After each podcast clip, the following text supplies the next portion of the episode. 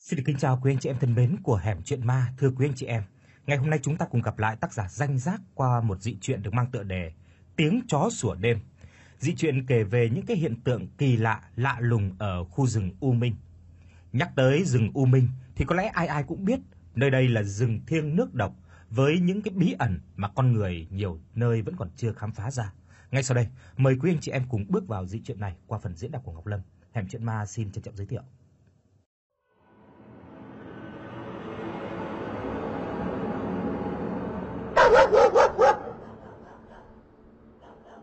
Ba, mày ra coi con mực làm gì mà sủa lên như vậy chứ hả? Bé ba đi ra kêu nó vào, nhưng lại bàng hoàng khi con chó cứ nhìn vào bụi rậm mà sủa, như có kẻ nào đó đang trốn ở bên trong. Bé ba nói: "Mực, vào nhà đi mày. Cứ đứng đó sủa, không cho ai ngủ hết hay sao vậy chứ?" Nhưng con mực dường như nó càng lúc càng muốn tấn công thì phải. Bé ba nhìn thấy nó cứ gầm gừ nhe răng ra, rồi cứ nhào tới như sắp đối đầu với một kẻ thù. Ông Dũng ở bên trong nhà thấy con của mình ra ngoài, mà nó thì vẫn không có nín lại, càng làm dữ hơn, cho nên cũng ra xem có chuyện gì xảy ra. Ông hỏi: "Này, thằng ba, có chuyện gì đó hả?" Bé ba: "Dạ con cũng không biết nữa. Con mực cứ nhìn vào trong bụi dâm bụt mà cứ sủa như vậy đó chả." Ông lấy một cục đất chọi vào bên trong bụi cây, thì một cái gì đó bay vèo lên, làm cho con chó cũng nhào tới táp lên lao vào bờ rào.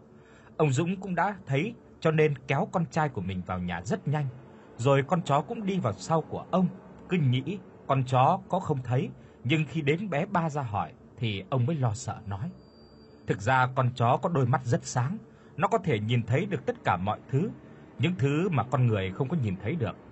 Lúc vừa rồi chính là một vong hồn nào đó đã bị vô tình bị con mực mình bắt gặp."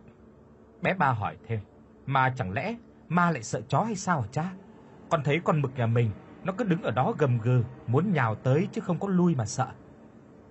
Ông Dũng nói: "Con chó thì làm gì mà sợ ma, nhất là chó mực, nó là khắc tinh của ma quỷ đấy.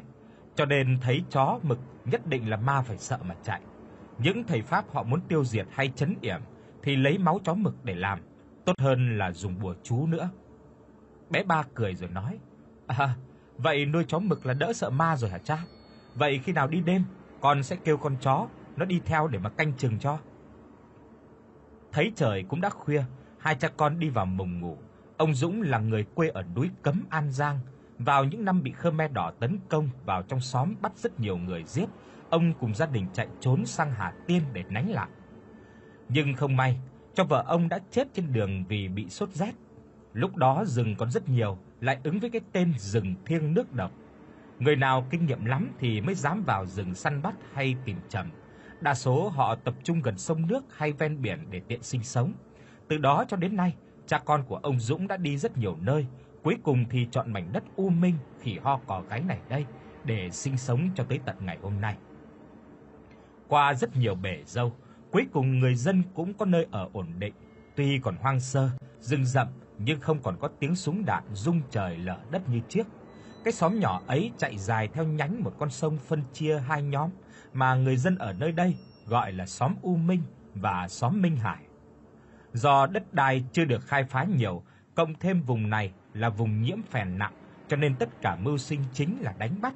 Cứ chiều chiều, những ngư phủ sẽ đón con nước để thả lưới bắt cá, và mỗi người có một khoảng riêng, không ai tranh giành với ai, mà luôn sống chan hòa, dù là người dân bên Minh Hải hay là xóm U Minh.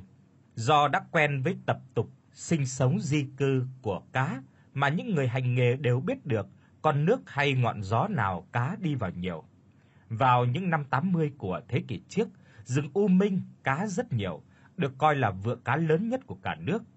Nên dần dần người dân khắp nơi kéo đến đây để khai phá đất để mà sinh sống mỗi ngày càng đông lên, hình thành nên hai xóm dưới. Nếu ai từng sinh sống lớn lên ở đây, chắc hẳn sẽ biết rõ Minh Hải chính là Cà Mau ngày nay và đồng bằng sông Cửu Long cũng chưa được khai sinh mà chỉ có 6 tỉnh nên được gọi là lục tỉnh Nam Kỳ. U Minh là một địa danh được rất nhiều người biết đến, không chỉ có sản vật phong phú mà lại có vô số câu chuyện ma quái đáng sợ và hầu như là những câu chuyện được kể lại thì đều là có câu chuyện thật. Bây giờ chúng ta cùng quay trở lại câu chuyện. Khi trời vừa mờ mờ sáng, ông Dũng cũng như bao người khác bắt đầu chuyến thăm lưới. Hôm nay, ông không có được may mắn cho lắm, cho nên số cá kiếm được khá ít. Đang trên đường đi về thì có một người gọi ông lại. "Này, Dũng, hôm nay không được hên đấy à? Thôi, vào đây uống chén trà một lát rồi về." Thấy về cũng không có làm gì, nên ông cũng vào nhà người kia mà nói chuyện. "Ông Dũng, hôm nay chú thím không ra thăm miếng dưa à?" "Ôi trời ơi, coi hôm qua với lại chưa có trái nên cũng khỏe, không có đi thăm nhiều. Mà đêm hôm qua em nghe bên nhà có chuyện gì mà chó sủa nhiều như vậy chứ?" Ông thở dài một cái rồi nhìn sang hỏi. "Chú Năm có thấy hình như xóm mình dạo này lạ lắm hay không?" "Chú Năm, dạ em thì có đi đêm như anh đâu mà biết chứ. Mà có chuyện gì?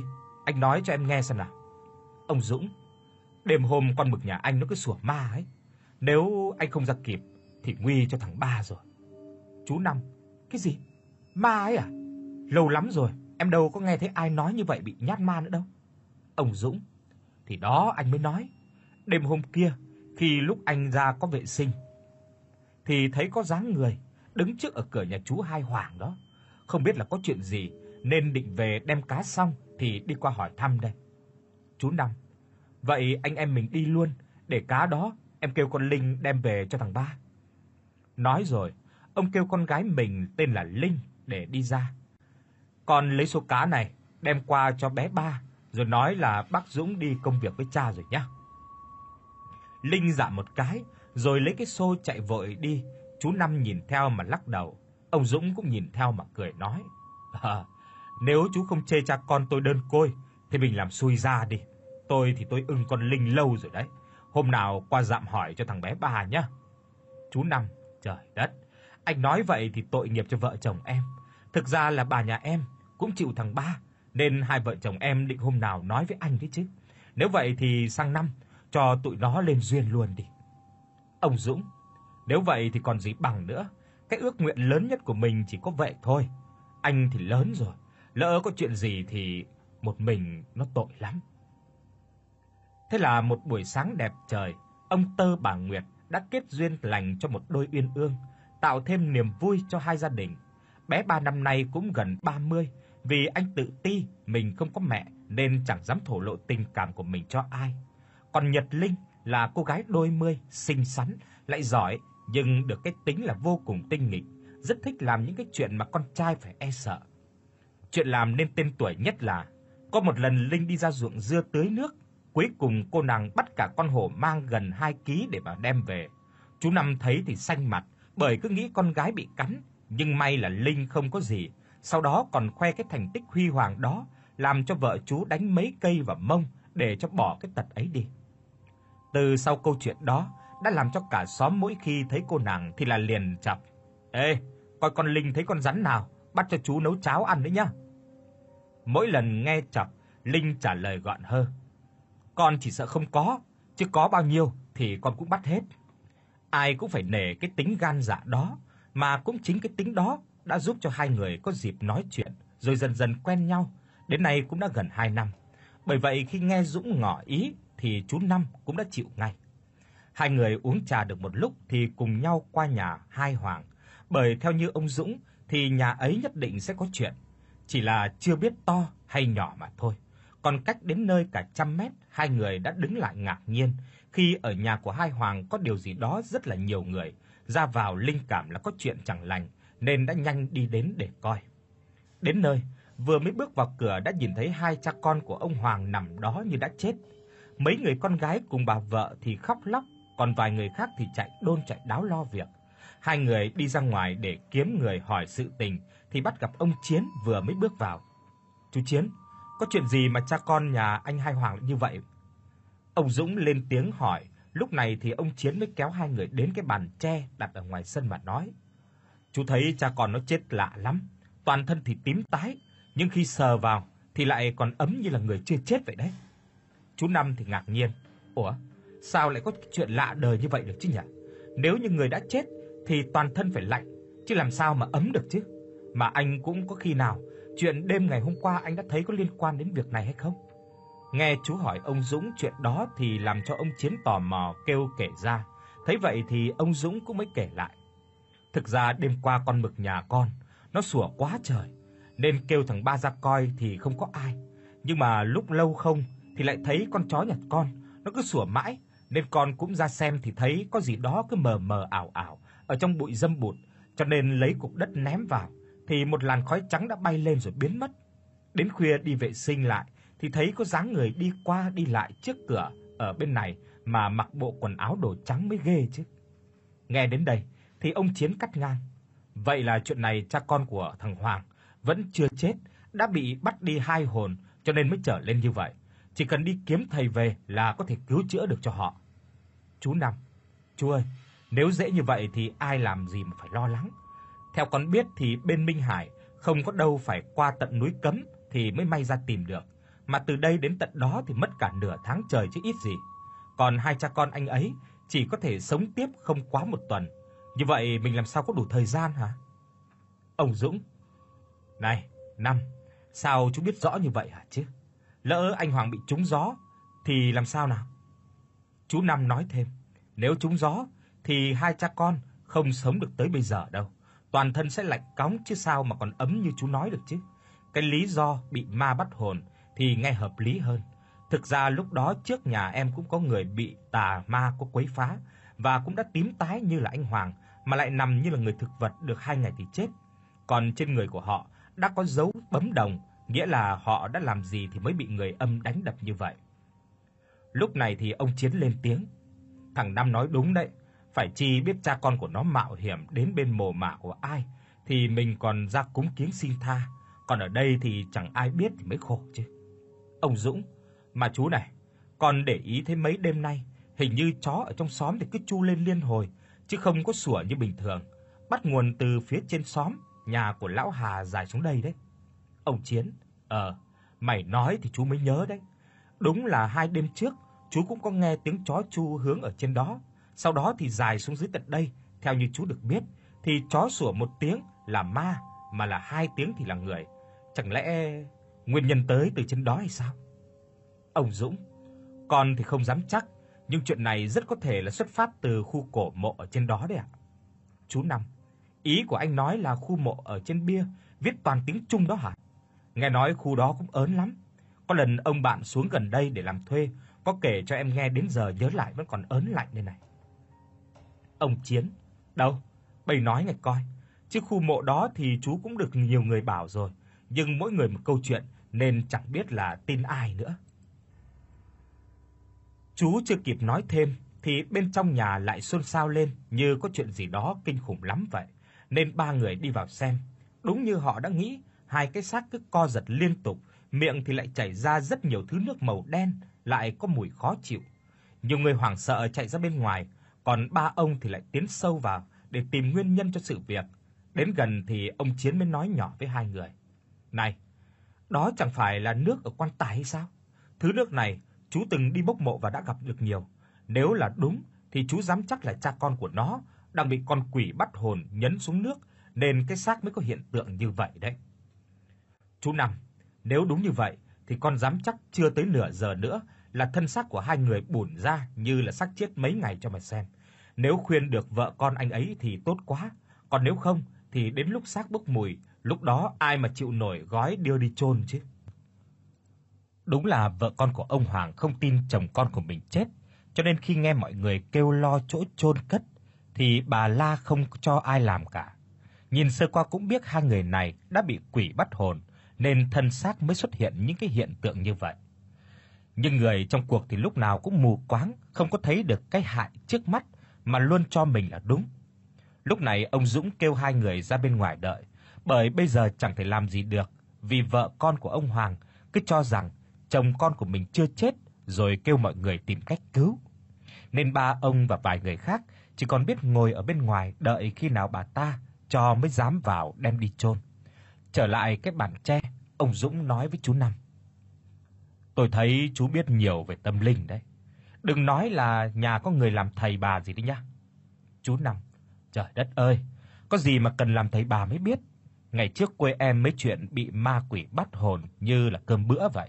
Bởi cả xóm khi còn chiến tranh bị giặc càng giết hàng trăm người rồi cũng đã bị cũng thế, cho nên sau khi hòa bình, cái xóm trở thành bãi quỷ ám luôn.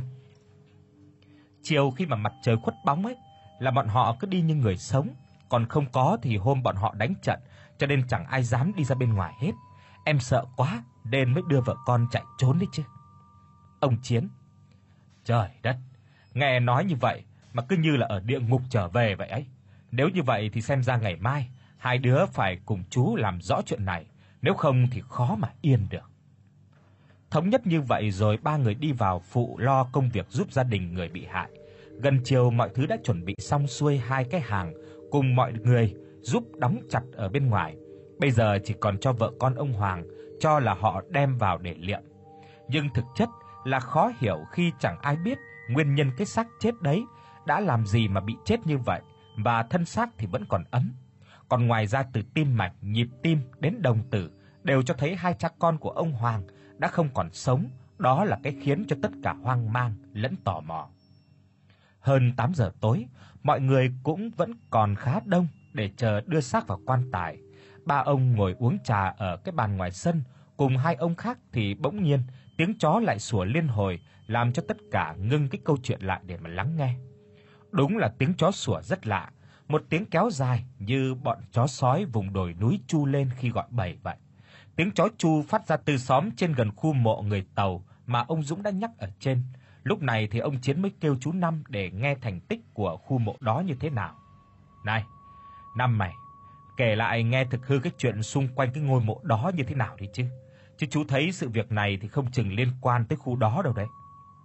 Do lúc chiều định nói thì ở trong nhà có chuyện nên ba ông quên, bây giờ tiếng chó lại chu lên phát ra từ hướng đó, cho nên ông Chiến nhớ lại mà kêu chú kể. Lúc này chú Năm mới kể lại theo lời của bạn. Thì ông ấy bảo trước khi ông ấy xuống đây đi làm đã bị khu mộ đó làm cho đái cả da quần luôn đấy chứ. Chuyện là như thế này đây. Ông Tĩnh, tên người kể câu chuyện đó cho chú Năm nghe. Đêm đó đi ra soi mới nhái để mai ăn, có đi ngang qua khu mộ đó nhưng vẫn không có gì xảy ra cả. Đến khi đi về thì ngang qua đó, ông mới đứng lại nhìn lên một cái mộ mà quan sát.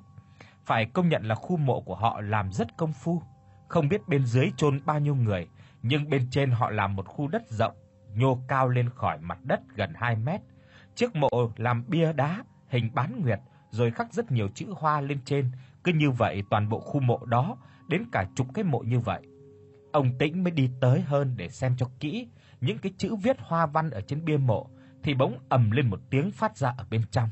Ông giật lùi về phía sau sợ hãi, được một lúc lâu thì ông nghe thấy gì đó nên ông đã đứng lên nói: "Ôi giời ơi, mình tự nhát mình rồi. Khu mộ này chắc có nằm đây cả trăm năm chứ không ít, nên làm gì có vong hồn nào mà nhát." Nói vậy xong thì quay lưng đi về, nhưng ông đâu có ngờ câu nói đó mang lại vận xui cho bản thân. Mới đi ra được vài bước thì gió từ đâu đó cứ thổi về mỗi lúc một nhanh hơn, đến nỗi ông ấy cảm thấy như bản thân đang bị cái gì đó phía sau hút lại. Đến lúc này thì ông đứng không có vững nữa, thì nhảy qua bên ôm gốc cây gần đó, nhìn về khu mộ mới kinh hồn thấy một lão ăn mặc như Trung Hoa xưa, tóc dài, thắt bím, đứng đó nhìn về ông với đôi mắt lõm sâu, không có con người. Hoảng sợ quá, ông liên tục xin lỗi rồi cầu xin tha mạng. "Xin các ngài tha mạng cho tôi, tôi lỡ miệng nói dại xin tha mạng, mai hứa sẽ làm con gà ra tạ lỗi." Phải đợi ông nói sẽ mang gà ra tạ lỗi thì mới chịu dừng lại. Gió biến mất rồi người kia nhìn về ông mỉm cười một cái rồi cũng tan biến luôn. Ông ấy chạy về nhà mà không hay mình đã đái cả ra quần đến khi vợ ông phát hiện hỏi thì ông mới chịu nói về cái chuyện mình vừa bị nhát ở đó, nên vợ ông lo làm gà sáng hôm sau mang ra để cúng tạ lỗi như lời đã hứa. Lúc đầu nghe ông ta kể mà con cứ nghĩ ông ấy nói đùa, ai ngờ mấy người đi cùng cũng đã xác nhận sự việc thì con lúc đó mới tin. Nghe đến đây thì ông Chiến nói: "Mà theo chú biết, khu mộ đó có từ rất lâu rồi, từ thời ông cha đã có đến bây giờ phải hơn trăm năm rồi ấy chứ. Chẳng lẽ họ không đi đầu thai hay sao?" Ông Thiên ngồi ở kế bên thì lên tiếng: "Tôi thì tôi nghe nói, những người Tàu lúc trước đây qua đây để buôn bán thường đem theo số của cải rất lớn, nhưng khi họ sắp chết thì thường đem số châu báu đó để chôn theo mình và có kèm theo lời nguyền chỉ có con cháu của họ mới lấy được, còn không có ai dám đụng vào, nếu đụng vào là sẽ bị chết thảm đó. Ông Dũng nghe thấy vậy thì lên tiếng. Tôi thấy anh Thiền nói đúng đấy, nên cha con ông Hoàng có thể là đã đi đào mộ ở khu đó để lấy đồ nên mới bị vật chết thảm như thế này. Mà cái gì chứ, vật mồ người chết thì khó mà có thể xin xỏ được đấy. Đang lúc cao trào thì tiếng chó một lần nữa đã chu lên liên hồi, làm cho cả đám người ở đó phải hoang mang lên, bởi tiếng chó chu này rất đáng sợ, không phải bình thường hay đơn lẻ, mà cả xóm dần vang tiếng chu, có tiếng kêu la thảm thiết, gió cũng bắt đầu nổi lên, làm cho bầu trời âm u như sắp có một cơn rông bão kinh khủng kéo đến. Nhận thấy được sự việc không có đơn giản, nên mấy ông chạy về nhà mình để bảo vệ vợ con. Cuối cùng thì ngôi nhà của ông Hoàng chỉ còn lại mấy mẹ con và một chuyện không ai nghĩ tới cũng đã xuất hiện. Một đám người Hoa ăn mặc kỳ dị tiến thẳng vào nhà ông Hoàng, làm cho vợ và hai đứa con gái của ông ta hoảng sợ và ôm chặt lấy nhau mà khóc. Một người đàn ông bên nhóm người kia kỳ lạ trong nháy mắt đã đứng ngay cạnh sát của họ mà nói: "Lấy đồ của ta, mau đem ra trả." Bà Lai nghe thế vậy thì lắp bắp: "Tôi tôi có lấy cái gì của các ngươi đâu mà sao kêu trả? Mà các ngươi là ai? Sao ở trong nhà của tôi vậy?" Chồng con của bà đã lấy đồ của chúng tôi, nếu không đem ra trả ngay, ngày mai sẽ không một ai sống. Con gái của bà nghe thấy vậy thì lên tiếng: "Này, các người quá đáng lắm rồi đấy. Các người biết đây là quê hương của chúng tôi, còn các người chỉ là khách, lấy cớ gì ở lại đây lâu như vậy hả? Còn giết người nhà tôi nữa là sao? Có tin tôi lấy máu chó mực đổ lên mồ mả của các ngươi, khỏi phải đi đầu thai không hả?" Nghe nói thì bọn người tàu kia cũng có chút sợ nên đã nhẹ giọng lại nói: "Chúng tôi chỉ muốn lấy lại đồ của mình bị đánh cắp, chứ không có ý làm hại ai cả. Xin cô đừng có quá nóng." Bà lại: "Tôi nói thật, tôi không biết đồ gì của các ngươi hết.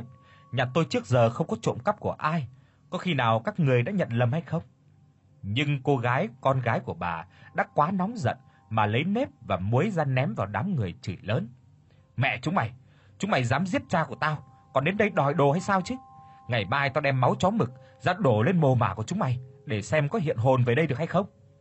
Vừa nói, cô ta vừa ném nếp với muối gạo vào người của họ, làm tất cả đột nhiên cháy lên, rồi liền biến ra bên ngoài mà nhìn vào tức giận nói: "Được lắm con danh con, ta sẽ khiến cho cả xóm này phải trả giá. Ta định đến nói chuyện rồi thả hai người kia, nhưng vì ngươi, họ sẽ mãi mãi không sống lại được nữa." Nói rồi tất cả biến mất, bà lại nhìn qua chồng con thì hét toáng lên: "Cứu bà con ơi, cứu!" Nghe thấy tiếng kêu nhiều người cũng chạy đến, nhưng lần này họ lại kinh sợ tột độ khi hai cái xác đang bắt đầu phân hủy rất nhanh. Nếu tính ra thì hai cha con chết chưa được một ngày một đêm thì không thể nào phân hủy nhanh đến mức đó được.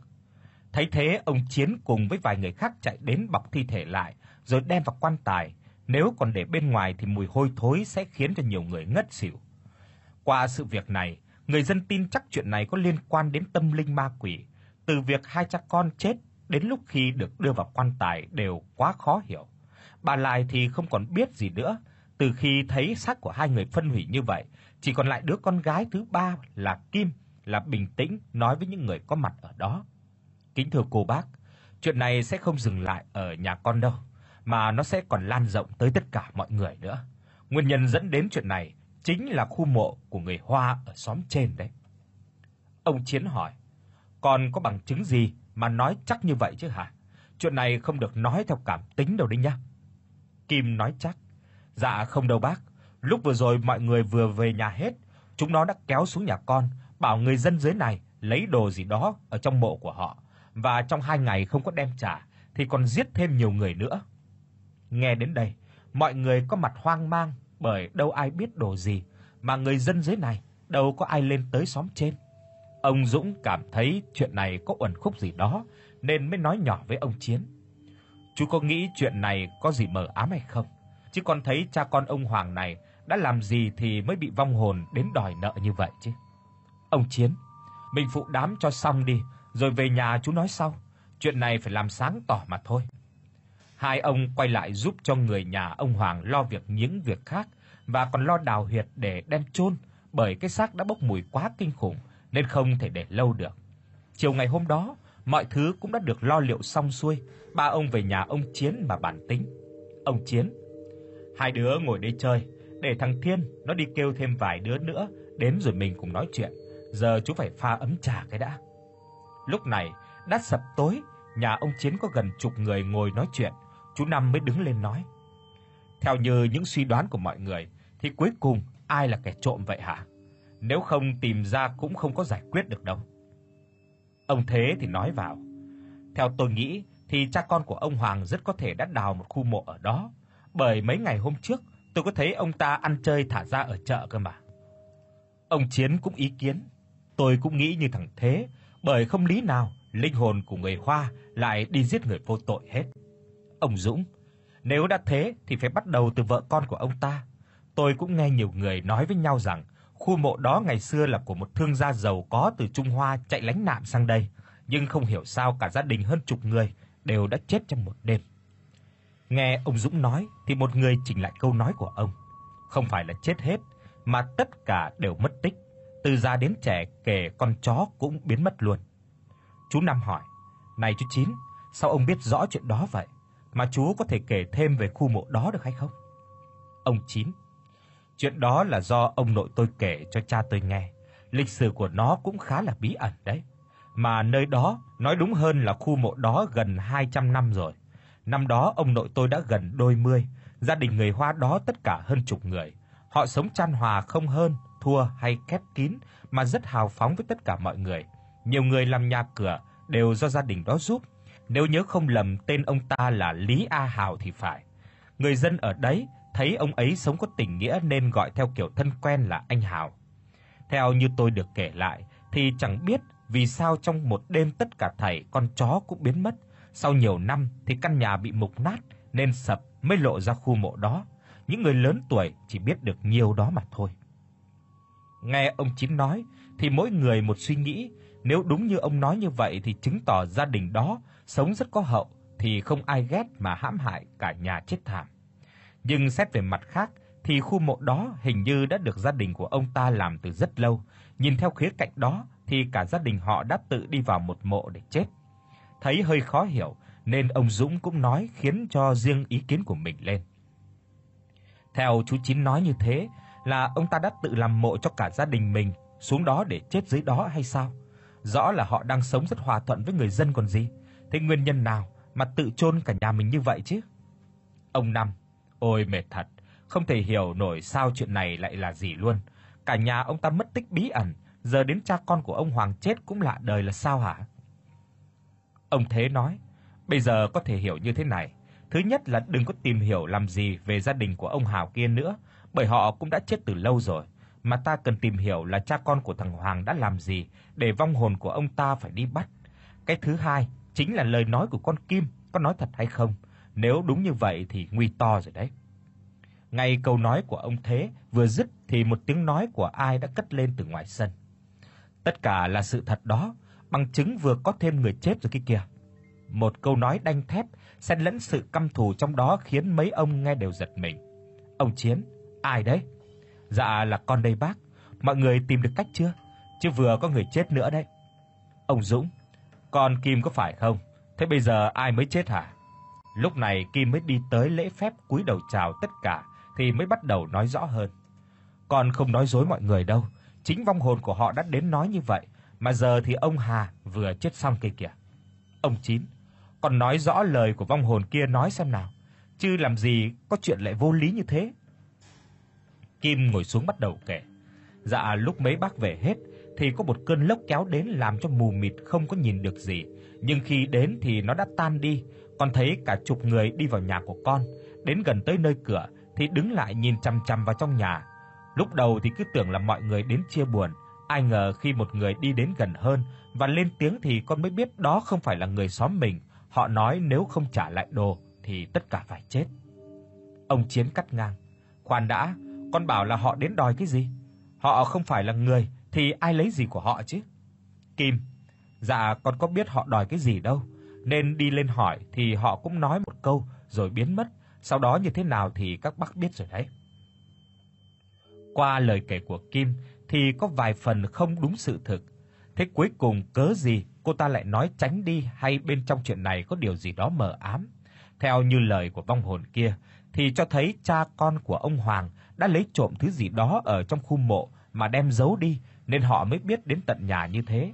Nhưng nhìn theo một khía cạnh khác thì lại khá là khó hiểu, bởi vì nếu có lấy thì khi trả lại, cha của Kim đã sống lại thì cớ gì mà không trả.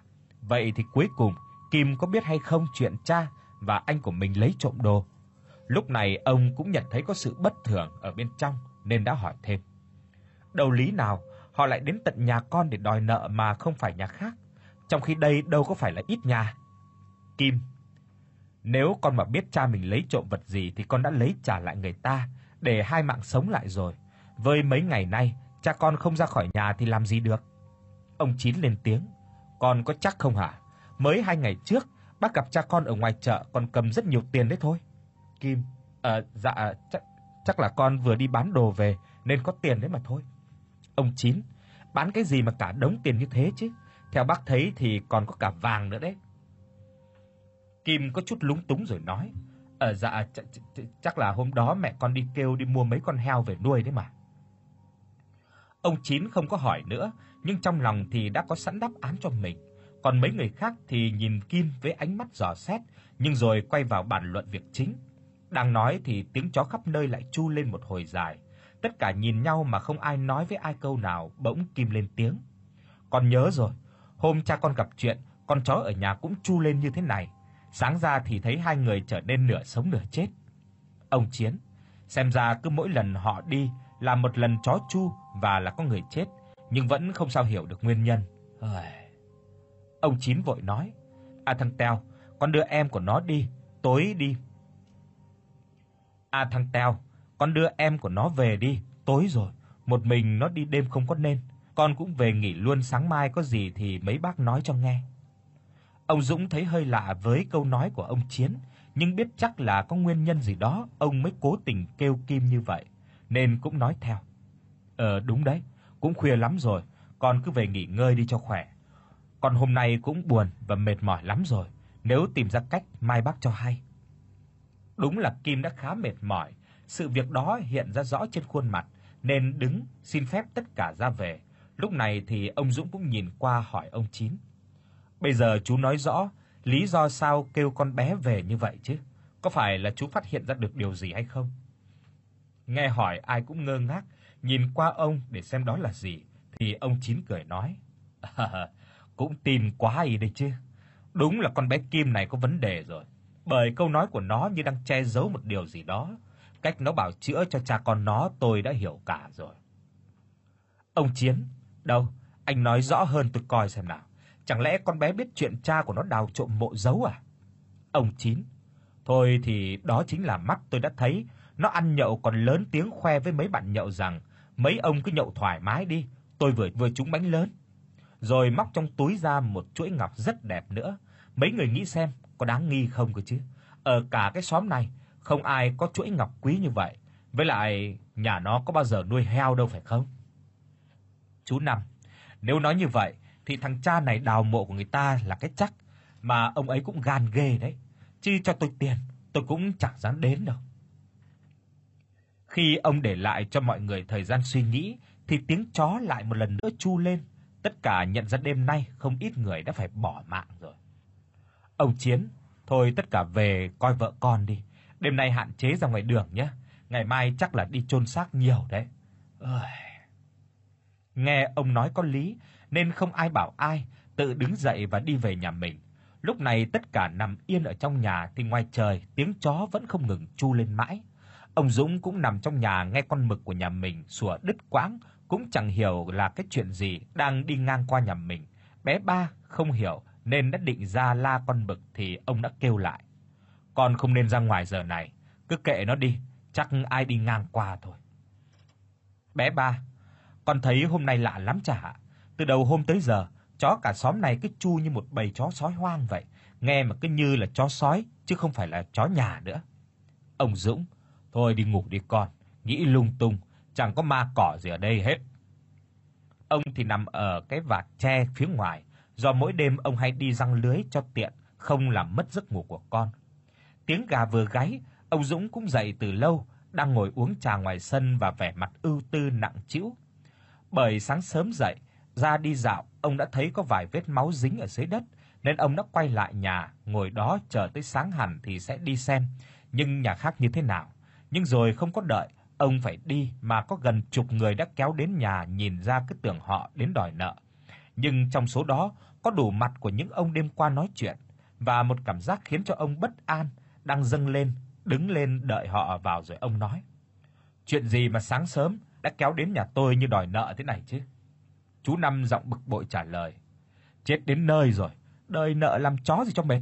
Mẹ tức thật đấy, vậy mà họ lại dám giết cả chục người trong một đêm chứ." Ông Dũng: "Này chú Chiến, có chuyện gì mà khiến cho mọi người sầu thảm vậy chứ? Mà chú Năm bảo chục người chết là sao?" Mấy ông ngồi xuống bộ bàn ghế, rồi ông Chín lên tiếng nói: "Bầy không hay biết gì hay sao? Đêm qua từ xóm trên đến xóm dưới, gần chục người bỏ mạng đấy. Nguyên nhân thì chưa biết được, nhưng tất cả đều chết đúng có một chỗ là treo cổ mới ghê chứ." Nghe xong và ông té xuống ghế như không tin vào chỉ một đêm mà đã làm cho cả xóm tan hoang đến như vậy. Rồi ông nhớ lại những vết máu dưới đất, liền quay sang hỏi thêm: "Mọi người có thấy máu ở dưới đất hay không?" Sáng sớm gia định đi dạo, nhưng thấy máu thì tôi đã nghĩ có chuyện gì đó, nhưng lại không ngờ lại có nhiều người đến như vậy. Ông Chiến, bây giờ chúng ta đi lên xóm trên, đến khu mộ đó xem như thế nào, rồi hỏi thăm người dân ở trên đó luôn. Tất cả đồng ý với ông, thấy vậy ông Dũng cũng mới nhìn vào bên nhà con trai. "Thằng ba, mày coi nhà đi nhá, đừng có đi đâu hết, không cần đi thăm ruộng luôn nghe chưa?" Bé ba chạy ra hỏi: "Sao vậy hả ba? Mà có chuyện gì mà mấy bác đến nhà mình đông thế này?" Ông Dũng, cái thằng cứ dặn dò là lại hỏi lại, nghe lời của cha, đừng có đi đâu hết, ở yên trong nhà nghe chưa? Chú Năm cũng nói thêm, "À, phải rồi. Hôm nay chú với cha con cùng mấy bác đi lo nhiều việc nên có kêu hai mẹ con nó qua đây. Con nhớ để ý đừng cho con Linh ra ngoài đấy nhá." Anh ba không hiểu cớ gì mọi người lại dặn không cho đi ra bên ngoài, nhưng cũng không có dám hỏi thêm đành gật đầu rồi nhìn theo sau lưng của họ.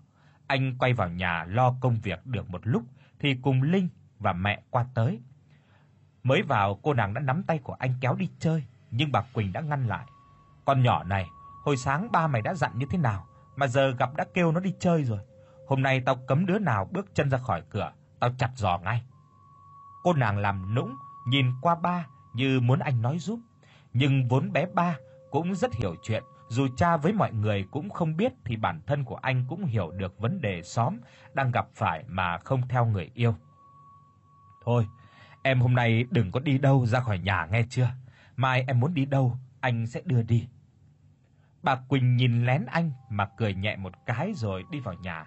Nhật Linh không được thì đi liền làm hành làm tội anh chàng. Hôm nay anh cũng ăn hiếp em nữa hả? Không chơi với anh nữa, em vào ngủ.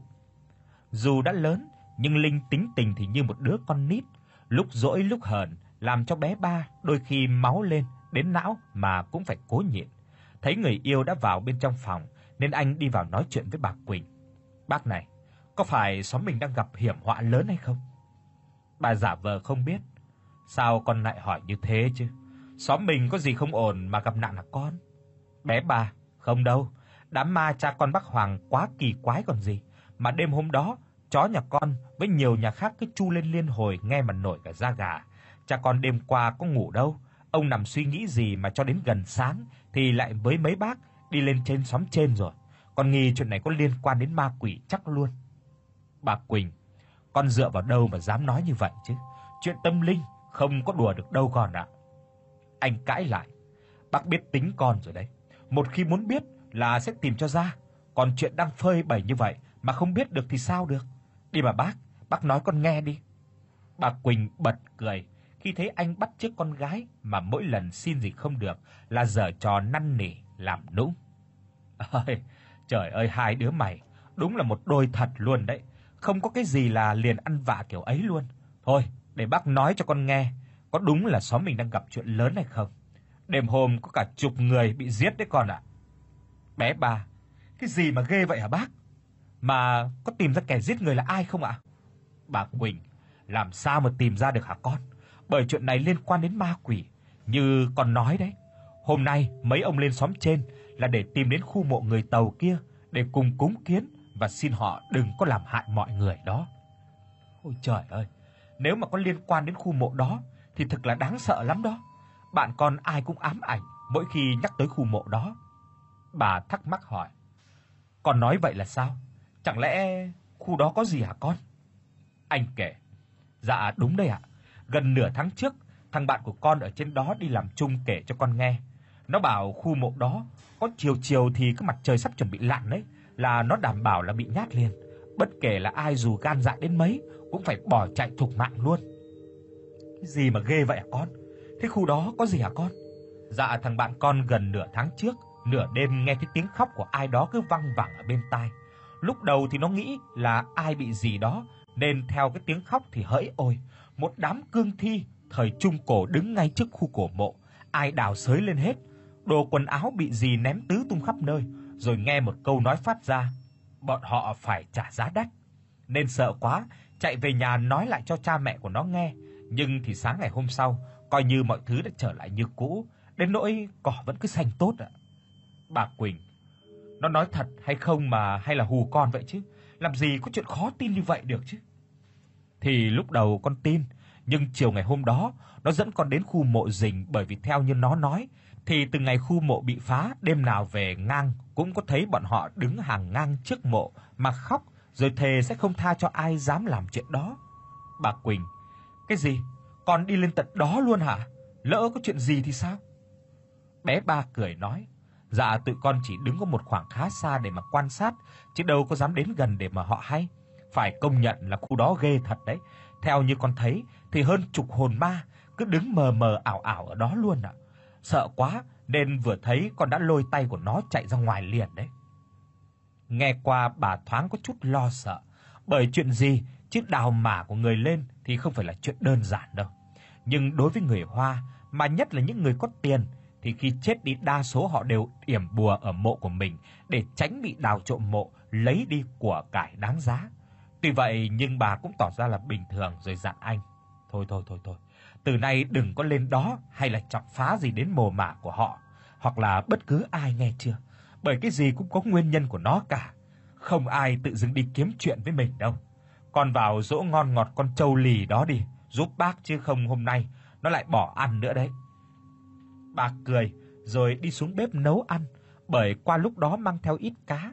Nghe câu chuyện đó thì cũng đã đủ hiểu, vợ chồng của ba đã xem anh ba là con rể của nhà mình, nên để cho hai đứa vẫn cứ được tự nhiên. Còn về hai người, dù được cha mẹ hai bên đồng thuận, nhưng họ vẫn không đi quá giới hạn, nên chuyện tình ấy đôi lúc làm cho người bên ngoài dở khóc dở cười với đôi trẻ này. Lúc này, ở trên xóm, mọi người đã đi đến khu mộ đó, họ đi quanh để quan sát xem có ai hay không, hay là có chuyện bị đào mộ không, nhưng mọi thứ đều không có gì là bất thường, nên ông Chiến đã nói: "Tôi thấy có dấu hiệu bị đào trộm đâu cơ chứ. Vậy chuyện này có thực sự là họ muốn lấy lại đồ hay đang có một âm mưu lớn đang diễn ra?" Ông Dũng cũng nói thêm: "Đúng là khu mộ vẫn cứ bình thường, cỏ mọc xanh tươi tốt như thế kia cơ mà, thì làm gì có chuyện là bị đào lên cơ chứ. Nhưng mà con cứ thấy bất an làm sao đó chú ạ." Ông Chín: "Không đâu, đó chỉ là ảo giác đánh lừa mắt của chúng ta mà thôi. Tất cả hãy đi đến đây xem đi." Nghe ông nói thì mọi người mới đi đến chỗ của ông để xem có chuyện gì lạ, khiến cho ông phải nói như vậy. Chú Năm nhìn hỏi: "Chuyện gì thế hả chú Chín? Còn vẫn đâu có thấy gì lạ cơ chứ?" Ông ngồi xuống nắm một mớ cỏ lên, đưa cho tất cả xem rồi nói: "Sao hả? Đã thấy chuyện bất thường ở nơi này hay chưa?" Những người khác thì không nhận ra, chỉ có ông Dũng là nhíu mày lại nói: "Không thể nào, cỏ không thể sao mà vẫn xanh tốt như vậy được chứ hả chú?" Ông Thế: "Này, Dũng mày nói gì lạ vậy chứ? Cây cỏ mà không có rễ chứ?" Ông Dũng nói thêm: "Đấy, mấy chú đi cỏ đúng là xanh tốt, nhưng chỉ cần nắm lấy nhẹ là đã nhổ được lên, và nhìn vào kỹ thì sẽ thấy mỗi cây không hề có rễ như ai đó đã cắt ngang rồi cắm xuống đất sình thôi." Ông Chiến ngồi xuống đưa tay cầm một ít cỏ lên thì thấy đúng là như lời của ông nói, liền nhìn qua ông Chín như muốn được giải thích thì tất thầy đã nhận được điểm khác thường thì ông mới chịu nói. Thực ra đây là một thuật che mắt người của họ, nên nhìn vào thì cứ tưởng là mọi thứ đều bình thường, không tin là cứ lấy nếp giải ra thì mọi chuyện sẽ hiện rõ như ban ngày xem mà thôi. Do lúc lên đây, có một người nhà gần đó cũng đã đi theo để dẫn đường cho mấy ông. Khi nghe ông Chín nói như vậy thì cũng nói thêm. Thực ra hơn nửa tháng trước, Thằng con của tôi đã đi làm về ngang qua thấy nơi này bị đào xới tung cả lên, nhưng sáng ngày hôm sau ra xem thì lại chẳng có chuyện gì xảy ra cả, cũng giống như là không có việc đào bới hay là nói xạo. Chẳng lẽ hôm đó nó thấy thật hay sao? Ông Chiến quay qua hỏi, "Mà chú hai có nếp không?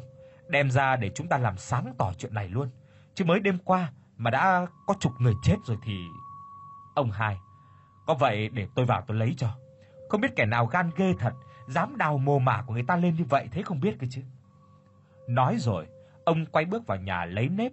Ông Chín nhìn qua những người khác, lúc này mới nghiêm mặt nói: "Nếu đúng là khu mộ bị đào xới thì khó mà có thể hòa giải với họ được đấy. Mong là tôi đoán sai, chứ không thì chú Năm. Nhưng ông ấy cũng vừa bảo là thằng con của mình đã thấy khu mộ này đã bị đào xới còn gì. Nếu đây là sự thực thì về nhà nằm chờ chết là vừa đấy." Ông Dũng, trời đất ơi, chú nói gì mà nghe ghê quá vậy. Nếu mà là thật thì mình kêu những ai đào mồ đào mả để trả lại đồ của họ rồi xin họ bỏ qua. Chứ khi còn sống thì gia đình ông Hòa rất thiện với cả mọi người cơ mà. Ông Chiến, ơi, bây giờ chỉ còn cách đó mà thôi. Mong là những người đó hiểu được tầm quan trọng của sự việc này để mà trả đồ về cho chủ cũ, nếu không thì chẳng thể nào có thể hóa giải được nổi đâu. Nói chuyện được một lúc thì ông hai cũng đã đem nếp ra tới. Mọi người đứng lùi về phía sau đợi chờ ông Chín giải nếp ra xem chuyện gì xuất hiện. Ông Chín đứng đó do dự một hồi, rồi mới giải nếp lên, và quả thực là sau khi hóa giải thuật che mắt làm lộ ra một cảnh hoang tàn thì cũng cảm thấy khó xử, bởi chẳng có ai muốn đem xấu chuyện của nhà mình đem ra khoe cho thiên hạ xem, nên ông đã quay qua hỏi tất cả thêm một lần nữa. Bây giờ tôi muốn hỏi mọi người ý kiến thêm đây. Chứ một khi mà nếp đã giải ra thì tất cả cảnh tượng sẽ hiện rõ ra lúc khi đó thì khó xử lắm. Người ta không muốn ai thấy cái cảnh tan hoang mồ mả của nhà mình nên mới che lại, mà giờ mà mình phơi bày ra thì quả thực cũng kỳ quá. Nghe nói như thế thì đúng là có chút khó xử ở đây. Nên ông Chiến kêu khoan hãy làm, mà muốn tìm hiểu thêm cho rõ ngọn ngành thì mới quyết định. Chú Năm, quả đúng là khó thật đấy. Không làm sáng tỏ thì cũng không được, mà làm sáng tỏ thì lại mất đi lòng người. Ơi, đúng là đời nó đen như mõm chó mà. Ông Thiên, thằng năm này nói kiểu gì vậy hả? Lượm đâu ra cái câu nói đó vậy hả ông thân? Đôi khi câu nói đùa trong lúc khó khăn cũng giải tỏa được phần nào căng thẳng, cũng giống như hoàn cảnh hiện tại lúc này mọi người đang gặp phải thôi. Cũng vì lòng tham, một số ít đã làm liên lụy đến cả một cộng đồng. Phải chi ai cũng hiểu được hậu quả của mình làm thì có lẽ những câu chuyện này đâu có cơ hội được viết lên.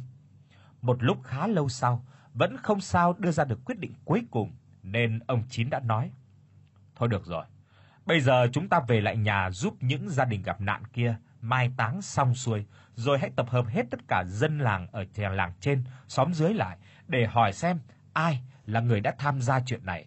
Chứ bây giờ có phơi bày khu mộ tan hoang ra cũng không giải quyết được vấn đề gì đâu." Thế là thống nhất như vậy, rồi ông hai giờ mới lên tiếng. Nếu mấy anh nói như thế thì tôi cũng tập trung người dân ở trên đây để tìm những người tham gia vụ trộm này. Bởi khu này đất rất rộng, một người không bao giờ có thể làm được hết trong vòng một đêm đâu.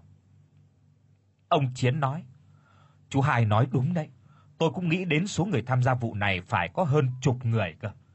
Nếu như vậy thì chuyện trên đời này nhờ chú giải quyết xong, mình gặp nhau rồi cho sáng tỏ mọi việc chứ không số người chết sẽ chắc chắn là còn nhiều hơn nữa." Hai bên chia nhau ra để đi tìm người làm chuyện này. Tất cả bước quay về, nhưng chưa đi được bao xa thì ông Dũng bỗng quay lại nhìn về phía khu mộ như có điều gì đó. Thấy lạ thì chú Năm mới lên tiếng hỏi: "Này anh, có chuyện gì đó phải không?" Ông Dũng: "Này, mọi người đó có phải không? Ông Hào là người Hoa à?" Nghe ông hỏi tất cả nhìn lại khu mộ thì đúng là có một người đang đứng cạnh gốc cây ổi nhìn về hướng của mọi người làm lúc này cho ai cũng phải hoang mang, bởi không phải đơn giản mà tất cả những người chết hiện lên giữa ban ngày như thế được. Sau đó người kia nhìn qua khu mộ thì tất cả hiện ra cái cảnh tan hoang đổ nát, đất đai đã bị đào xới tứ tung, đến nỗi bia mộ cũng đã bị đập bể đi. Ông Chiến, đấy, đó chẳng phải là đây chính là linh hồn của người Hoa kia đã cho họ thấy cái cảnh mồ mả của cả nhà ông ta đã bị đập phá như thế nào. nếu mọi người đứng trong cái hoàn cảnh của họ, nhất định cũng sẽ nổi giận mà tìm kẻ chủ mưu tính sổ. Khi mọi người còn hoang mang chưa biết nói gì hay làm gì thì một giọng nói đã vang lên bên tai. Mọi người hãy giúp chúng tôi tìm lại đồ đã mất, nếu không cả nhà của tôi không ai có thể được siêu thoát. Câu nói vừa xong thì hình dáng của ông ta cũng đã mờ dần rồi biến mất. Cảnh khu mộ lúc này cũng trở nên bình thường như là lúc mấy ông đến xem. Đợi tất cả bình tĩnh lại thì ông Dũng cũng mới lên tiếng. Bây giờ thì đã rõ sự tình rồi đấy, nhưng cái khó là không biết những người làm có chấp nhận trả lại đồ cho họ hay không. Chú Năm, giờ không hiểu sao họ tức giận mà giết nhiều người đến thế vậy chứ. Ơi, đúng là không thể nào hiểu nghĩ được, cái gì tham đồ của người chết thì làm chi cơ chứ. Thôi, chúng ta cùng đi về nhà nằm chờ chết đi. Ừ, cái thằng sao lại bi quan thế không biết. Nếu có chết thì cũng không có đến lượt mình đâu, mà những người gây ra chuyện đó mới lo sợ chứ. Tất cả cứ nghĩ đi, nếu ông ta muốn giết hết tất cả mọi người thì đã không nói hay cho mình coi cảnh đó rồi.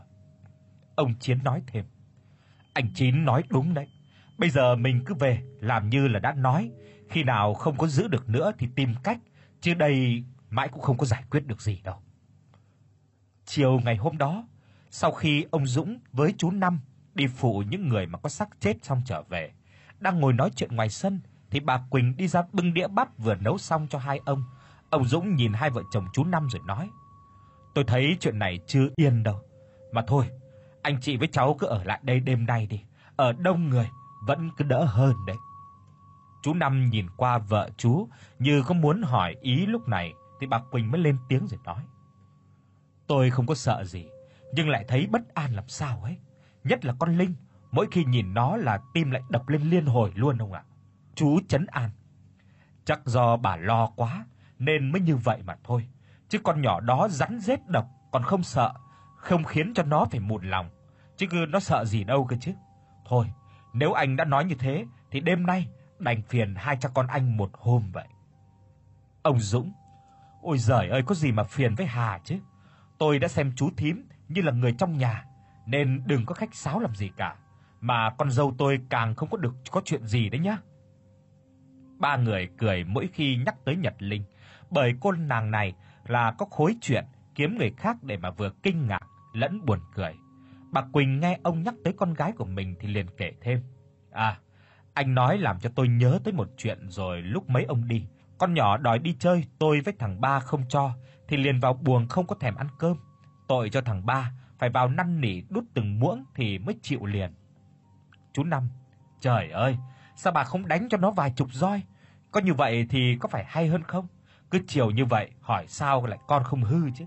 Thằng ba này nữa, thương thì cái nào ra đó, chứ không phải là muốn gì là theo được như vậy đâu." Ông Dũng: "Thôi, chú lo chi cái chuyện tụi nhỏ, cứ để bọn nó làm gì cũng được, dù sao hai đứa không phải là không biết chuyện gì cần làm chuyện, đúng không nào? Nói ra sợ hai người cười chứ. Thực ra lúc trước tôi còn chiều vợ mình hơn thằng ba bây giờ nữa ấy chứ. Nhưng mà vợ chồng thì phải biết quan tâm, chia sẻ với nhau mới bền lâu được." Bà Quỳnh nghe anh nói thì cũng biết chị nhà hạnh phúc đến nhường nào rồi. Anh nói đúng, đó không phải là lấy được chồng giàu sang mới là hạnh phúc, chỉ cần người chồng biết quan tâm, chia sẻ buồn vui với mình, như vậy đã là được lắm rồi. Ngày xưa ông này là người làm thuê của nhà em đấy chứ. Thương ông ấy cái tính thật thà, siêng năng mà em đã bỏ mấy cái thằng công tử bột để đi theo lặn lội khắp nơi tới bây giờ đây này. Ba người ngồi tâm sự chuyện đời riêng của nhau, để cho vơi đi nỗi cơ cực hàng ngày. Vốn cuộc sống đã quá gian khổ, mà nay mọi người lại gặp thêm cái chuyện oái oăm này nữa, thì quả đúng là nhà rách lại gặp đám mưa dài mà. Sau khi nghe kể chuyện đời tư, mỗi người thì bà Quỳnh lại hỏi hai ông chuyện khu mộ ở xóm trên. Mấy ông đã tìm hiểu kỹ được hay chưa? Chứ tôi ở nhà mà đã có được thông tin chính xác rồi đấy nhá. Chú Năm. Trời đất, bà làm như biết độn thổ theo dõi bọn tôi không bằng vậy. Thế bà nói nghe xem nào, là bà đã biết được nguyên nhân gì? Bà cười rồi nói, thằng con rể của tôi đã nói cho tôi nghe cả rồi. Tôi nghĩ chuyện này khó mà có thể giải quyết được đấy. Ông Dũng, thím nói à sao? Thằng ba, nó đi theo lên đó mà biết sự việc hay sao? Bà bắt đầu kể rõ. Thực ra thằng ba nói là có người bạn của nó ở trên đó xuống làm rồi kể nghe về chuyện khu mộ ai đó bị đào. Nó không tin nên tối lại hai thằng đi tới nơi để rình xem và cuối cùng thì đúng là đã thấy được hồn ma của nhà đó nữa đấy. Hai ông nhìn nhau mà đứng hình, bởi mình đã bỏ công để tìm hiểu cả ngày mà vẫn còn chưa chắc, vậy mà con của ông nhà này đã tận mắt chứng kiến và biết trước được sự việc lâu như vậy mà lại không nói cho ai hay. Chú Năm, ôi giời ơi cái thằng này như vậy là không được rồi. Thằng ba đâu? Ra đây bảo coi. Nghe kêu anh chạy ra hỏi chuyện gì thì ông Dũng nắm tay kéo ngồi xuống liền gằn giọng hỏi: "Mày nói xem xem, chuyện khu mộ đó có thật là chính mắt đã nhìn thấy đã bị đào xới hay không? Có gì thì phải nói hết ra để cho cha nghe liền coi." Anh hơi ngạc nhiên nói: "Dạ có gì đâu cha, chuyện bị đào mộ thì vẫn cứ xảy ra mỗi ngày đấy thôi. còn thậm chí còn thấy cảnh người ta đào trộm mộ ở đằng sau kia nữa cơ mà." Chú Năm liền nói: "Trời ơi cái thằng này, chuyện như vậy mà mày bảo là bình thường à? còn có biết chính vì cái bình thường này mà con đã nói, đã làm bao nhiêu người nãy giờ đã chết hay không hả? Bây giờ thì kể hết ra đi để cho bố nghe nào." Nghe ông thì anh có chút hoang mang rồi giải thích. Dạ con chỉ nghe bạn con nói, chứ con đã chứng kiến cảnh đào trộm mộ đâu ạ. Mà chẳng lẽ mấy người chết đêm qua là do chuyện đào trộm mộ ở sao? Nếu vậy thì nghiêm trọng lắm rồi đấy ạ. Ông Dũng, cái gì? Con nói như thế là sao? Mau nói rõ coi. Bé ba nói thêm. Dạ lúc bạn con kêu lên đó thì tụi con đứng ở đằng xa chỉ thấy cả khu mộ đó đã bị phá tan hoang, nhiều vong hồn đứng ở xung quanh mà khóc, rồi còn nghe tiếng nói là họ sẽ bắt phải trả giá nữa. Này anh Dũng, chẳng lẽ còn chuyện gì mà ta không biết hay sao? Nếu có bị lấy vàng bạc thì làm gì mà ông ta nói bảo cả nhà không có đầu thai được chứ? Với lại họ chết hơn trăm năm rồi còn gì. Chú Năm nhận thấy chuyện này có điều gì đó không phải, ở đằng phía đằng sau vẫn còn bí ẩn, mới có cái cảnh hàng loạt người bị chết như vậy. Nhưng ông Dũng cũng không biết được, đành ngồi im lặng mà chờ đợi cái kết quả mà thôi. Hai gia đình ngồi ăn cơm với nhau rất vui vẻ và ấm cúng, cộng thêm cơn gió chiều nhẹ nhẹ thổi qua, làm xua tan đi cái lo lắng buồn phiền hai hôm nay mọi người đã phải chứng kiến. Sau khi có được một buổi chiều yên bình ăn bữa cơm ấm cúng thì lúc này trời lại nổi cơn giông bão sấm chớp đi đùng nổ rền vang. Hai ông chạy ra ngoài sân để xem chuyện gì thì phát hiện ra rất nhiều người dân cũng đang nhìn lên trời mà bàn tán xôn xao. Trên mặt từng người hiện rõ ra cái sự lo lắng bất an, khi đang yên đang lành lại xuất hiện như vậy thì không phải là điều bình thường nữa rồi. Này chú Năm, chẳng lẽ lại có chuyện gì đến nữa hay sao? Rõ ràng là ông ta đã nhờ mình giúp tìm lại đồ vật rồi còn gì. Chẳng lẽ họ nói một đường làm một nẻo hay sao? Ông Dũng lên tiếng chú Năm hỏi, thì tình hình lúc này chắc chắn không phải là do thời tiết tự nhiên làm ra. Còn chú thì chỉ đứng đó lắc đầu mà không biết nói sao bây giờ nữa. Cũng may, hai ông Chiến với Thế chạy đến nói với vẻ hoảng loạn. Ông Chiến, không xong rồi, mấy đứa ơi, có chuyện lớn rồi. Chú Năm, có chuyện lớn, là chuyện gì vậy? Ông Chiến do chạy nhanh nên mệt không thể nói được ra hơi, thấy vậy thì ông Thế nói: "Ở xóm trên có người chạy xuống báo là con kim, nó lên đấy và lấy máu chó mực đổ lên khu mộ đó. Bây giờ thì đang bị vong hồn ở đó bắt giữ mất rồi." Ông Dũng: "Cái gì? Con kim nó dám làm chuyện đó hay sao? Thế có ai lên đó cứu nó chưa?" Ông Chiến đỡ mệt hơn lúc này thì mới lên tiếng. Thì ông Chín với vài người khác chạy lên đó xem như thế nào rồi. Tí nữa về là sẽ biết ngay thôi. Mà con bé đó dại quá cơ chứ lại. Khi mình đang yếu thế còn chọc giận người ta thêm nữa. Ông thế, thôi coi như là không xong rồi. Có khi đêm nay cả xóm ta lại phải mang họa chứ chẳng sống được đến ngày mai đâu. Chẳng lẽ nó hận chuyện bọn họ giết cha với anh của nó hay sao cơ chứ? Ông Dũng cũng bình tĩnh phân tích. Theo tôi thấy thì không phải là nó đang hận mà đúng ra là nó đang sợ đấy. Chú Năm, sợ? Nó biết sợ đâu mà dám làm cái chuyện tày trời như vậy chứ hả? Ông Dũng giải thích thêm. Nó biết chắc chúng ta lên đó tìm được nguyên nhân dẫn đến cái chết cho nhiều người nên phải giải quyết vong hồn nhà ông Hòa càng nhanh càng tốt. Mà ở đây không có thầy bùa nên chỉ có một cách là có thể khiến cho linh hồn người chết không về được nữa.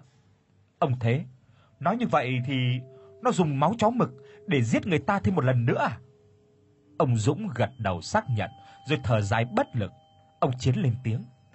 Con nhỏ không biết linh hồn của nhà ông Hòa, nó đã chết hơn trăm năm thì ma lực rất là mạnh, máu chó mực chỉ làm cho họ thiêu cháy được phần nào thôi, chứ nhất thiết không thể giết được bằng cách như vậy đâu.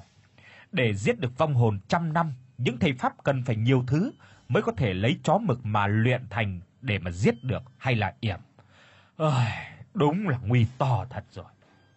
Lần này thì đúng là Kim đã gây ra họa lớn cho cả dân làng, bởi máu chó mực một khi vong hồn nào dính phải, nhất định sẽ bị tổn thương, nếu yếu thì còn tan hồn lạc phách, mãi mãi không được đầu thai. Còn đối với khu mộ người Hoa đó đã tồn tại gần 200 năm, vì thế không giết được họ mà chỉ làm cho linh hồn của họ bị thương. Chính vì thế mà cơn thịnh nộ của họ mới bộc phát, làm cho trời đất tối đen như vậy. Bốn người ngồi xuống cái bàn mà không ai nói với ai câu nào, bởi chuyện lúc này đã đi đến cuối đường, rất khó để có thể tìm được đường cứu chữa. Thấp thoáng từ ngoài phía sân, một số người đang đi vào nên mấy ông đã đợi xem là ai. Đến khi biết được là ông Chín cùng với những người khác vừa xóm trên trở về, đang lo lắng nên vừa thấy tất cả chạy vội lại hỏi ngay kết quả ra làm sao, nhưng ánh mắt của những người trở về đã cho họ biết mọi thứ đã xong xuôi.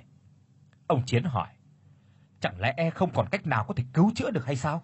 "Chín, rồi con bé Kim như thế nào rồi?" Ông Chín: "Nó còn thảm hơn thằng cha nó nữa.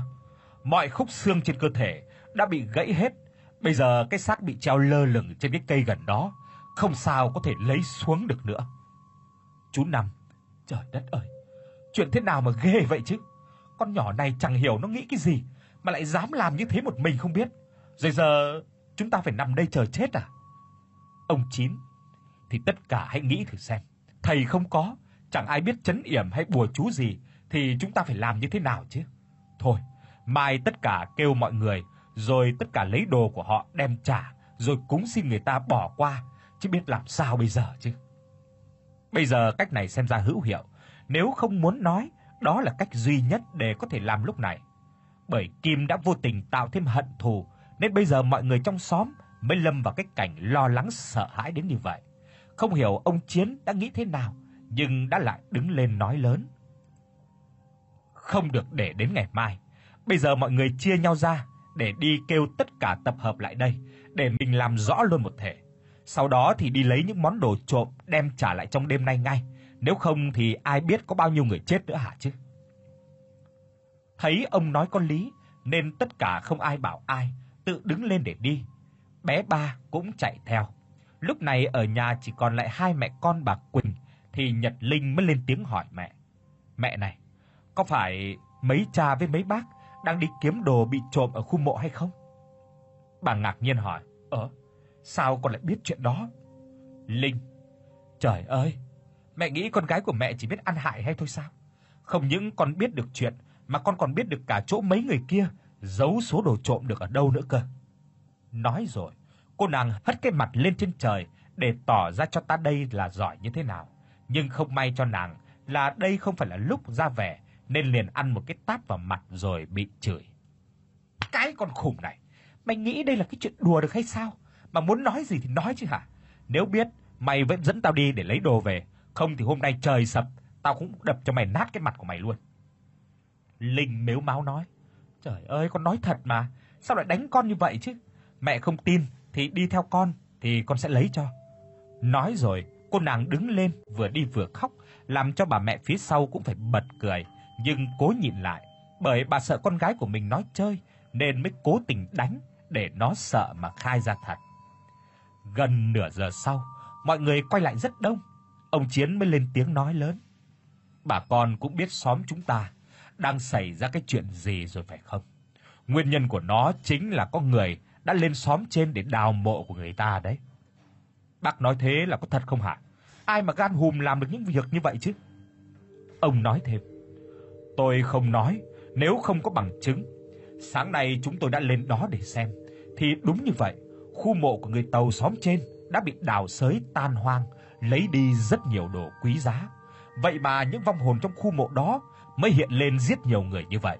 Bây giờ chỉ cần ai tham gia vụ trộm đó thôi thì hãy mau mau lấy cái số đồ ấy rồi trả lại cho người đã mất như vậy thì mọi chuyện mong mới được êm xuôi trở lại. Mọi người xôn xao lên bởi đâu ai biết người gây ra, mà dù họ có làm cũng đâu có dám đứng ra nhận tội chứ. Chuyện trộm vài con gà hay gì thì còn cho qua được, chứ chuyện đi đào trộm mộ của người chết để lấy đồ thì bị mọi người rất ghét. Đó cũng là tâm lý dễ hiểu nhất của tất cả. Bản thân của mình là người nhà của người chết bị trộm mộ khi biết ta sẽ điên máu không chừng còn giết cả người chứ không có đùa được, nên chẳng ai dám đứng ra mà nhận mình làm hết. Ông Dũng nói thêm: "Tôi cầu xin mọi người đấy, hãy đem ra những món đồ mình đã giấu để trả lại cho những hồn ma kia, nếu không thì đêm nay khó mà toàn mạng được cả xóm chúng ta." Một người dân đã lên tiếng: "Tôi thấy ai làm sẽ không dám đứng ra nhận đâu. Cái gì chứ cái chuyện đào mồ mả của người ta là cái thứ rác rưởi bỏ đi rồi. Giờ thì tôi hiểu sao nhiều người lại chết lạ lùng đến như vậy. Nếu khu mộ đó là người nhà của tôi thì đảm bảo rằng thằng ăn trộm đó no đòn. Chú Năm, thấy chưa mấy ông, tôi đã nói rồi, chẳng ai dám đứng ra để mà nhận mình làm đâu. Chuyện gì chứ cái chuyện này thì thằng cha nào dám đứng lên mà nhận tên của mình chứ. Xem ra lần này thì hết cách thật rồi.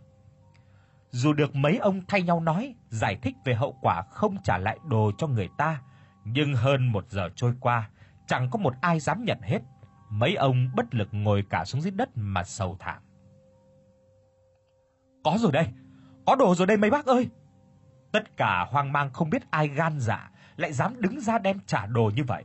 Nhưng khi thấy Linh với bà Quỳnh đang khiêng cái dương gì đó khá nặng đi vào, thì chú Năm tái mặt đi vì sợ khi người dân cho là ông trộm đồ thì khổ. Và đúng như ông lo sợ, khi quay đầu lại thì đã thấy cả trăm đôi mắt đang nhìn ông với cái vẻ hoài nghi lẫn sự tức giận. Ông vội lên tiếng giải thích. "Ờ dạ, dạ, dạ, không không không không, không không phải tôi, không phải tôi đâu đấy nhá. Ờ, có khi là mẹ con nó ờ, đang bê cái gì đó thôi." Nhưng ngay lúc này đây, là cô con gái rượu của ông lại buông thêm một câu làm cho tim ông rụng muốn nhảy ra bên ngoài. "Ba ơi, con lấy đồ bị trộm ra cho ba rồi đây này, mau đến giúp con một tay với." Ôi quỷ thần ơi, ngay lúc dầu sôi lửa bỏng như thế này, con nhỏ nói những câu không có đầu không có đuôi, làm cho những người khác nghĩ ông là hung thủ, liền tiến lại gần chú mà nhìn với ánh mắt tra hỏi. "Chú Năm, không không không phải tôi thật mà." Nhật Linh, trời ơi, sao không ai đến khiêng phụ hết vậy hả? Có muốn cái xóm này được bình yên hay không? Chú Năm điên máu rồi hỏi. "Con quỷ, mày lấy đâu ra cái này mà nói là của tao à?" Bà Quỳnh thở hổn hển rồi nói: "Ơi, mọi người đừng có hiểu lầm, đây không phải là do chồng tôi làm, mà những người làm đang ở trong số mọi người kia kìa. Này con Năm, bây giờ mới nói vậy là sao? Hai mẹ con bây khiêng ra rồi lại nói người khác làm, là ý là gì hả?" Một ông lên tiếng rồi nói với cái giọng khó chịu và ám chỉ là nhà bà ta đã trộm mộ, nhưng cô nàng Nhật Linh đã liền đi tới mà nhìn thẳng mặt ông ta rồi hỏi: Bác nói như vậy là ý nói nhà con làm chứ gì. Thôi được, để con cho cả xóm này biết rõ bộ mặt thật khốn nạn của bác luôn vậy đấy. Ai cũng biết một khi Linh nóng lên thì không ông trời nào có thể ngăn cản được. Chú Năm thấy vậy thì mới lên tiếng la con gái. Mày ăn nói hỗn láo với người lớn như vậy hả con? Có biết là đang nói gì hay không vậy chứ? Nhật Linh càng lớn tiếng chửi người vượt có ý nói, có ý nói nhà mình là ăn trộm, để con nói cho tất cả mọi người biết luôn. Bác Hải yêu gấu của chúng ta là kẻ cầm đầu trong băng nhóm của người đi đào trộm mộ của người khác. Theo như con biết bác yêu gấu này còn đào mộ nhiều người giàu có của khác khi chết mang theo trong cả hai xóm và khu mộ của người Hoa trên kia cũng không thoát được khỏi bàn tay của ông ấy. Ông Chiến, này này này, Linh phải nói cho có bằng chứng đây nha. Đây không phải là chuyện đùa mà nói sao cũng được đâu. Linh nói, dạ mấy bác muốn bằng chứng thì cứ cởi áo của bác ấy ra sẽ thấy có một dây ngọc bích mặc Phật rất đẹp ngay thôi. Đó chính là thứ bác lấy từ số trộm đồ được ở trong khu mộ đấy ạ. Lúc này, tất cả nhìn qua ông Hải như muốn ông chứng minh rằng mình vô tội bằng cách cho xem xét người, nhưng ông đã tỏ ra hung hăng, còn chửi cả nhà của chú Năm. "Này này này Năm, mày dạy con cái như vậy được hay sao chứ hả? Rõ là bọn mày là phường trộm cắp, lại dám ngậm máu phun người hay sao chứ?" Lúc này, cũng không có biết nói sao để cho mọi người tin nữa, bởi ông hiểu tính khí của con mình nắng mưa thất thường, nhưng rồi cũng quyết định theo con gái của mình làm đến cùng, bởi Nhật Linh sẽ không dám bịa ra cái câu chuyện kinh thiên động địa đến như thế này được. Bây giờ anh cứ cho mọi người xem xét đi, nếu không có, tôi sẽ chịu trách nhiệm. Có mặt bà con ở đây đầy đủ chứng kiến nhá. Ông Hải, này này này này, cha con của mày vừa phải thôi đấy nhá. Người ta bọn mày muốn xem xét lúc nào cũng được hay sao chứ? Ai chết mặc kệ chúng mày, liên quan gì đến tao mà nghi ngờ tao chứ hả? Ông Chiến, nếu ông bảo không có tại sao ông không chứng minh đi? Chẳng lẽ con bé đi đổ lỗi cho ông à? Ông ta vẫn quyết định không cho đám người để kiểm tra người mình, liền bỏ chạy đi, nhưng những người khác đáp kịp thời bắt lại và lột áo của ông ta ra thì quả đúng là có dây chuyền ngọc đang được đeo ở trên người. Ông Chiến, ông giải thích làm sao sợi dây chuyền này đi hả? Nếu tôi đoán không lầm thì nó có cái giá cả gia tài của ông đấy. Không có đợi ông ta nói thêm nữa, Linh đã lên tiếng nói thêm. Vẫn chưa xong đâu mấy bác ạ. Con trai của ông ta bị giết đêm qua là vì đã lấy một miếng ngọc đi bán ăn chơi vô tình, đã bị vong hồn người Hoa kia phát hiện mà phải chi ông chịu đem trả đồ lấy của người ta lại thì con trai của ông đâu có phải chết chứ. Ơi, đúng là người cha tham lam mất hết cả nhân tính mà. Ông Hải, mày mày mày làm sao biết được những chuyện đó hả? Cuối cùng cuối cùng thì mày là ai? Nghe ông hỏi như vậy thì mọi người mới thấy thực sự có sự khác biệt giữa cô nàng bướng bỉnh nghịch ngợm này đã thay đổi tính nết. Linh đứng hiên ngang, nói từng câu, từng lời rất quyết đoán và sự kiên định như đây là một người khác hoàn toàn. Chú Năm, Linh, con con có thật là con của tôi không vậy? Linh, bây giờ để chuyện đó qua một bên đi cha. Mọi người mau đem số đồ này lên khu mộ trả lại cho họ đi. Mọi chuyện con đã lo liệu xong hết tất cả mọi thứ rồi. Lên đó thắp nhang khấn vái, rồi đem số đồ này bỏ vào một hộp còn trống sau đó lấp đất lại. Như vậy là có thể được đấy ạ. Ai cũng ngơ ngác không hiểu thực ra cô nàng này đã làm gì hay có ai nhập hay không mà sao lại trở nên như vậy được. Thấy giải quyết được vấn đề chính, ông Chín cùng hơn chục người đã nhanh lên trên xóm trên để trả đồ cho người đã mất. Số còn lại thì được giải quyết chuyện đang xảy ra ở dưới này. Còn phần con gái của mình, chú Năm kêu nói ra một chuyện và nhiều người không hiểu cớ gì Linh lại có thể biết được lại còn làm hết những chuyện này mà không có một ai hay. Linh nói: Thực ra mấy ngày trước, con đi thăm ruộng đã phát hiện ra ông Hải với hơn chục người khác ngồi ngoài miếng khoai của nhà ông ấy để bàn tính một điều gì đó. Con cũng đã tò mò nên đã lén đi qua để nghe thử, thì ai ngờ biết được là họ vừa đào trộm mộ của một người nào đó và được một số vàng lớn, nhưng không biết làm sao cho đều. Đành mỗi người lấy một ít, còn lại chôn ở sau đất nhà ông ta, bởi có nhiều cổ vật quý giá, chờ kiếm được người mua rồi sẽ bán và chia lại. Nhưng ai ngờ đâu con trai của ông ấy đã bị vong hồn của nhà người Hoa kia phát hiện và đi đến tận nhà kêu họ trả lại đồ. Ông Hải còn lớn tiếng chửi bới rồi lấy bùa đuổi họ đi, nên người nhà của những người đào mộ đã chết là như vậy đấy ạ. Bây giờ thì có người đã hiểu vì sao chỉ trong một đêm có hơn chục người chết nhưng không có nhà nào dám lên tiếng nói, chỉ âm thầm mang đi chôn cất. Nghe Linh nói đến đây thì mấy người đàn ông cũng nhìn qua người dân thì có 5 đến 6 người cúi đầu thừa nhận những việc mình đã làm ra. Ông Dũng bất chợt hỏi lớn: "Thế chuyện con nói giải quyết hết ở khu mộ là sao?" Linh nói: "Dạ con đã đến khu đó để gặp họ và hứa sẽ đem trả lại đồ đã mất, nhất là sợi dây ngọc mặt Phật ông Hải đã đeo, vì nó là bùa bảo hộ linh hồn của họ được sống tiếp kiếp sau gì đó." con cũng không có hiểu nổi, nhưng họ nói chỉ cần trả lại sợi dây chuyền là được. Con đã hai lần đến gặp bác ấy để kêu trả, nhưng họ không có chịu nghe mà còn âm thầm đem máu chó mực để đổ lên mả của người ta nữa. Bà Kim biết cha mình làm sai, nhưng vì lòng tham đã giấu và cùng những người khác muốn giết cả nhà người ta thêm một lần nữa, nhưng đâu có ai ngờ kết quả lại thảm khốc như vậy chứ. Anh ba nhìn qua cô vợ tương lai của mình, mà thoáng cảm thấy rùng mình, vì không nghĩ rằng hàng ngày nghịch phá mà lại âm thầm làm những cái chuyện rất ít người dám làm như vậy, đi đàm phán với những âm hồn, rồi còn làm biết bao nhiêu những thứ mà không ai tin do một cô gái nhỏ nhắn ngang bướng làm ra cả. Nếu nói đúng hơn là do vong hồn của người gia đình người Hoa kia là có lòng nhân từ nên họ mới chấp nhận bỏ qua hết mọi chuyện đã xảy ra, chứ không họ có thể giết tất cả mọi người mà không cần tiêu tốn đến sức lực của mình. Sáng hôm sau, nghe theo lời nói của Linh, rất nhiều thanh niên của cả hai xóm đã tập trung tại khu mộ để xây dựng lại rồi làm hẳn một ngôi nhà mồ rất đẹp cho họ như là để chuộc lỗi. Từ đó, không ai dám chọc ghẹo cô gái gan dạ lì lợm nhưng lại rất được việc này nữa. Và đúng như lời của ông Hai Dũng cũng đã nói chú Năm từng nói. Cuối cùng, hai nhà đã kết thành thông gia và người dân hai xóm được sống bình yên trở lại sau những cái chuyện kinh dị đáng sợ đã từng trải qua. Quý anh chị em vừa lắng nghe dị truyện được mang tựa đề Tiếng chó sủa đêm của tác giả Danh Giác. Cảm ơn sự quan tâm theo dõi của quý anh chị em. Xin kính chào và hẹn gặp lại trong những dị truyện lần tới tại kênh Hẻm Chuyện Ma.